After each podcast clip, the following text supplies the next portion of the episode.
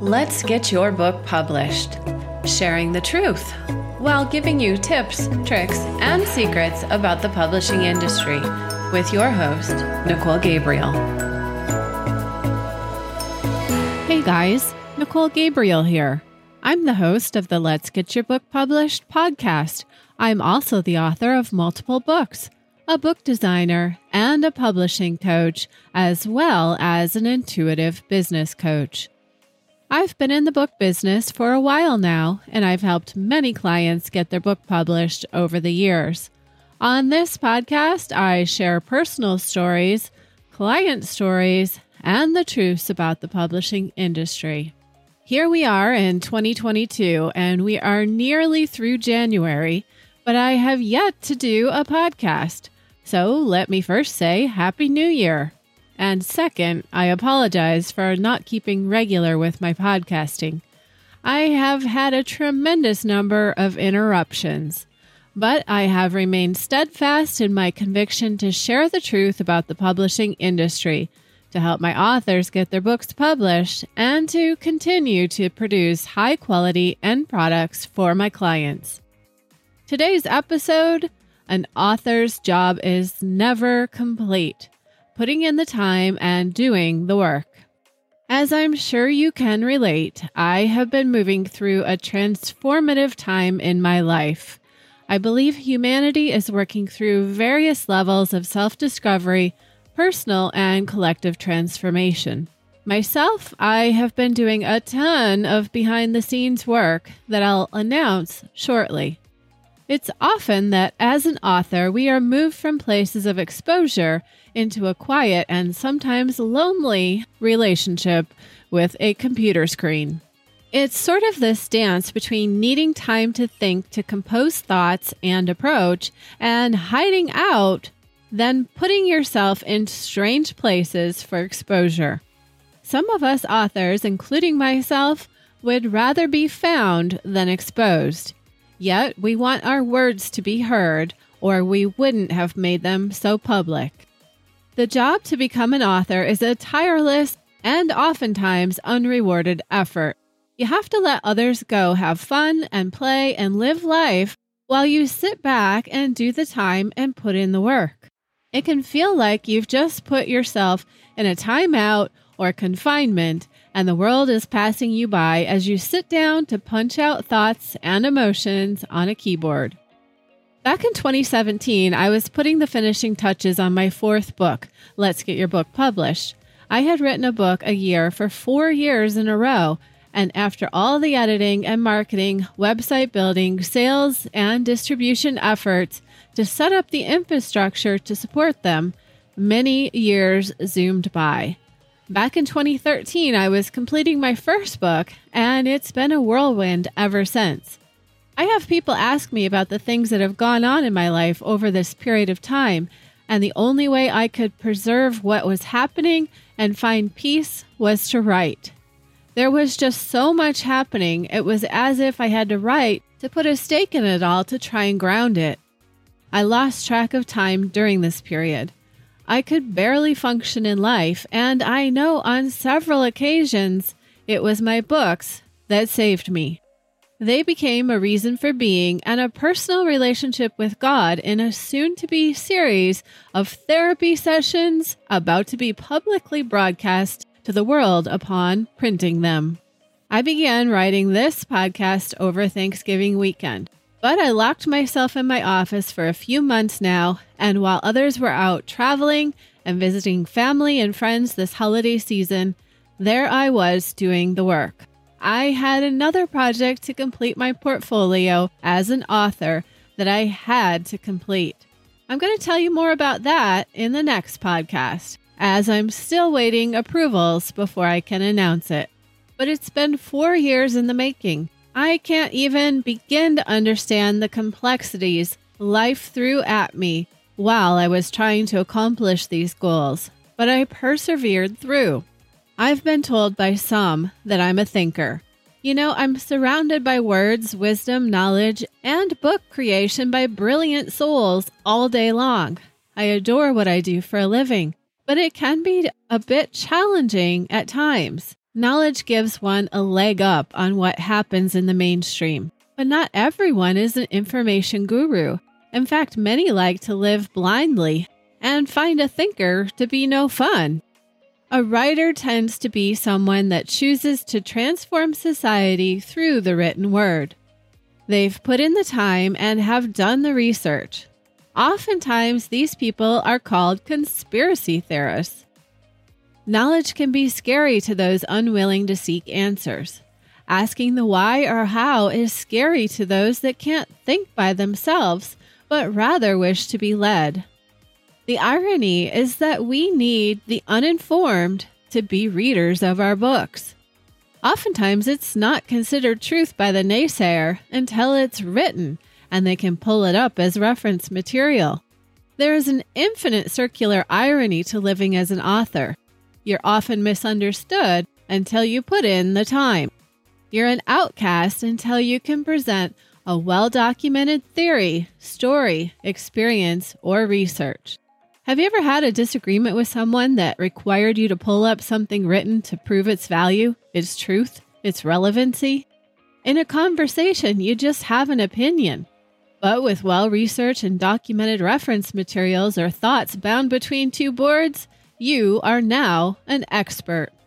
I don't know, but sometimes I think it would be funny to meet a complete stranger and start a conversation and pull out one of my books as reference material to drive a point home. If they didn't know it was me, I might open their eyes better than speaking the words myself. As an author, you are one of the called. You know that there is no place else that feels more right than channeling what comes through you and onto the pages. There is a kind of divine appointment when this happens to us authors.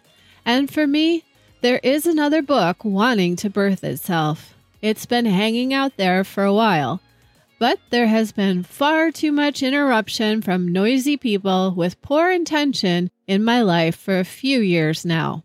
I don't mean this in a harsh way. When people lack purpose and direction, they are just kind of noise. The world is full of opinionated souls that have no intention on having a well informed discussion. They make flippant comments and move on without remorse. Their thoughts are merely in the moment. Their research is some graph or chart presented on some TV show that was meant to engage a watcher and manipulate thoughts anyhow. There's a biased propaganda, and you will become victim to anything you don't put the time into researching on your own. If you're being presented with information and you take it for truth at its face value, I say shame on you. You must always challenge the truth and know it in your gut. For the author, I think only a focused, self guided person or divinely appointed soul can remove the noise and become laser focused on the end goal of completing a book. The book is just a tool, foundation, or platform for the subsequent manifest action. When someone comes into your life and you have a vision or goal to achieve something, and they aren't aligned in the same way to achieve an endpoint, then they simply become noise. It can be challenging for an entrepreneur, an author, and someone with a divine appointment on any path of personal achievement or focused self discovery. If someone can't appreciate you have a passion and they can't step aside for you to achieve a goal, then they'll not likely remain in your day to day life. It's either the unevolved soul, the noisy naysayer, or the complainer who never intends to stop complaining or form a strong foundational argument, but would truly rather argue, that deplete the energy of a person on a mission with a passion.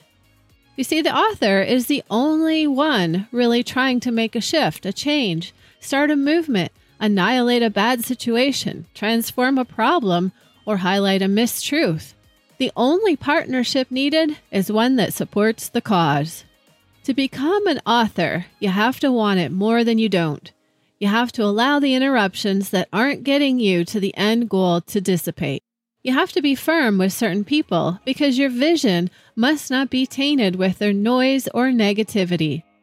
There are so many people around today that are simply filling space.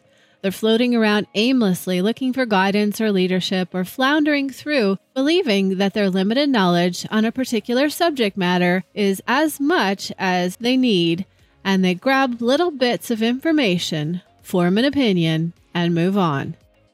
We have a lot of self proclaimed experts on the planet that truly haven't done the time. They are riddled with opinion based on one report or article they read or movie they watched.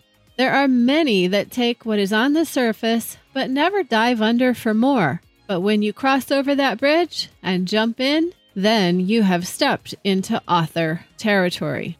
Again, to be an author, it requires you to build a premise, an argument, form an opinion, choose a side. You can't just sort of dance around a topic. You have to fill pages with ideas and thoughts and experiences and research.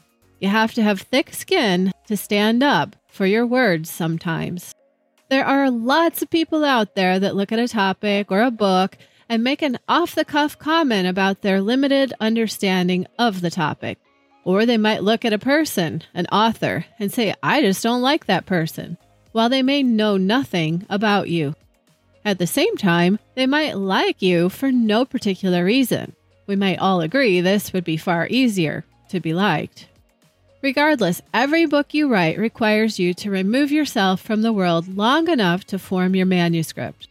Then, after you write and produce your printed book, there is always the ebook, the audiobook, and all subsequent marketing materials and campaigns. If you're doing an ebook, it's pretty simple. You just hire someone to convert it for you. But should you choose to do the audiobook, then you'll have options. The most preferred option is that you record your own audiobook. But this does consume a lot of time. This is almost like writing the book over again. For an average 250 page book, you might end up with nearly eight hours of recording time. This is the finished product. It may take you far longer to put in the time to do the recording and editing. There are companies out there to help you with this, and there are companies that you can hire talent with as well. Personally, I think the bonus gift you give to your readers is that you grace them with your presence. It's a great opportunity to build a relationship with them, too. If they are putting in the time to do the work, you are agreeing to hold their hand through the entire process. You aren't asking them to do something you haven't done yourself. Now, of course, you've already put in the time to write the book, but sometimes readers think that's easy. They think the author can't relate to them. But when you share your presence with them personally, they will form a deeper bond with your words and material. There are great reasons certain books should have an audiobook, and there may be reasons why you might not. An audiobook is like having one big giant podcast with a ton of information. If you're considering the creation of your audiobook, you might want to take a break after you've written the printed version. But there are many advantages to jumping right into this immediately after your book goes to print. Personally, I think when you speak your book, you might talk differently than you write, and you might find errors. These can be either misspellings or just improper use of words. You might catch a few errors or find sentences you'd like to reword before you get too far along with printing. Ideally, your book should be written like a conversation. It can sometimes be hard to write this way because there is often no one there but you. But when you speak your book in audio form, you might realize there's a certain way you might like to provide emphasis to certain words or a different order you might present them in. If you still feel motivated after you take your book to print, I suggest you go immediately into the creation of your audiobook. Here's another thing you might not know about the audiobook. There are services out there that can convert talk to text. So, this might be another way to get your book to interested readers. And of course, this is a great solution for the visually impaired and busy executives on the go. In fact, I have a few clients that work as executives in the Fortune 500 world, and they tell me that audiobooks and LinkedIn Learning are a few great ways busy executives are getting ahead. You can get lost in the entire ecosystem your book creates for you and your business. It takes some time, but eventually you reach a point where the infrastructure is together and the veil is lifted. And it's kind of like being reborn. You're going to feel like you've been in a book cocoon. Your wings have grown, the summer sun is shining, and you're now ready to soar in the beauty of the new world you've just transformed yourself through. Eventually, after the birthing process, you will be highly in demand as a valuable content provider. There's nothing comparable to that feeling you get on the other side of this lifetime achievement. You just need to know that those that make it through are those that want this more than any of the noisy distractions they are bombarded with daily. You have to want it so bad that you're willing to expose yourself to criticism, backlash, or opposition. But honestly, in my opinion, most of this thinking is a made up fallacy. If you've put in the time, you'll likely always win the argument on your topic. If nothing else, you'll get some well deserved respect for putting in the time. You aren't for everyone, regardless of if you write a book or not. But today, we need active change makers with big voices to show up. When you do the time as an author, it will give you a solid platform to showcase your message. I promise it's worth the momentary time out. There's a huge difference between someone with a blog, a few opinionated social media posts, and someone willing to stand behind what they've produced with a book. And I'll leave you with this heartfelt quote by Ram Dass. In order to fully trust our inner voice, we must first tune to the frequency of the heart. The more we quiet the mind and free ourselves from clinging to thought forms, the better able we are to hear the deeper voice within. Go within and find your voice, then do the time and share it with the world. On that note, I'm hopeful to be back in the saddle with my podcast. I have far more to share with you that comes from the heart. Wishing you peace, love, and light. Check out our online book publishing program Join our email list or earn a great income by signing up for our affiliate referral program over on our Let's Get Your Book Published.com page.